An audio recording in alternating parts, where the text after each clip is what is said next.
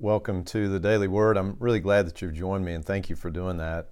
And for today's Daily Word, I want to take us into Mark chapter 4 and, uh, and, and let's talk just for a, a, few minutes here about faith. And this, uh, this story is quite compelling um, because of the, the, the events and because of the contrast. It's the story of this, this crossing of the Sea of Galilee. And the, uh, the Sea of Galilee is surrounded by mountains, and the, the dynamics there are that if a, a storm kicks up, it can do so quickly and it can become uh, very violent uh, very quickly. And in fact, that's what happens.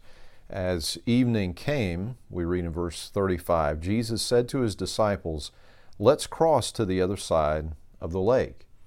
And as they're on their way, a, a storm kicks up, there are high waves breaking into the boat. It began to fill with water. And here's one of those details, and C.S. Lewis and others have talked about this. C.S. Lewis was a, an expert in, in ancient uh, literature, and he's pointed out that those who would call the biblical witness, the Gospels, uh, myths are actually completely misguided because ancient uh, fiction, uh, mythology, did not contain the kind of detail we're about to read here. Jesus was sleeping at the back of the boat with his head on a cushion. And I think that that detail is actually really important to us, and I'll, I'll explain why as, as we circle back around to this. But they, they cry out to him. The disciples woke him up, shouting, Teacher, don't you care that we're going to drown? He silences the wind and the waves, and then he asks them this question in verse 40 Why are you afraid? Do you still have no faith? So, uh, a couple of points here in regards to faith. Number one, Jesus, by saying, let's cross to the other side of the lake, is essentially giving the disciples a promise. This is what's happening. Uh, he is in, in control. It's not that he's speculating and they're going to find that out. That's part of why they, they are absolutely terrified. They say, Who is this man? Even the wind and waves obey him. So he's making a promise here. We're going to make it to the other side. And Jesus is asleep, and again, the detail here he's in the back of the boat and he is asleep on a cushion.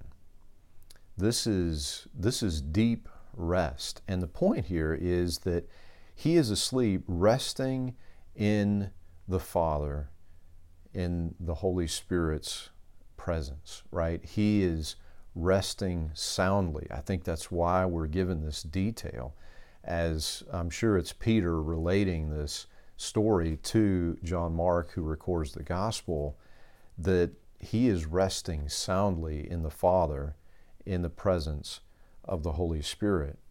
And, and you notice here, their lack of faith is manifested in, in a couple of ways. One, they assume that Jesus resting is a sign, the fact that they're in the storm at all, perhaps, is a sign that he doesn't care about them.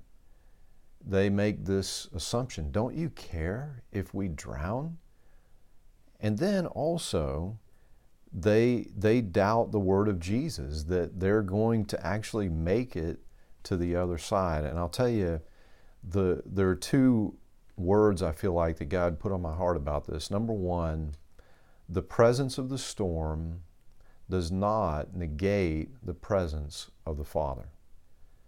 So many times in life, when we're going through something difficult, we can make this assumption that God doesn't care, that we've messed up and God's doing something to us. Uh, we make these assumptions that God is, is absent or God is working against us.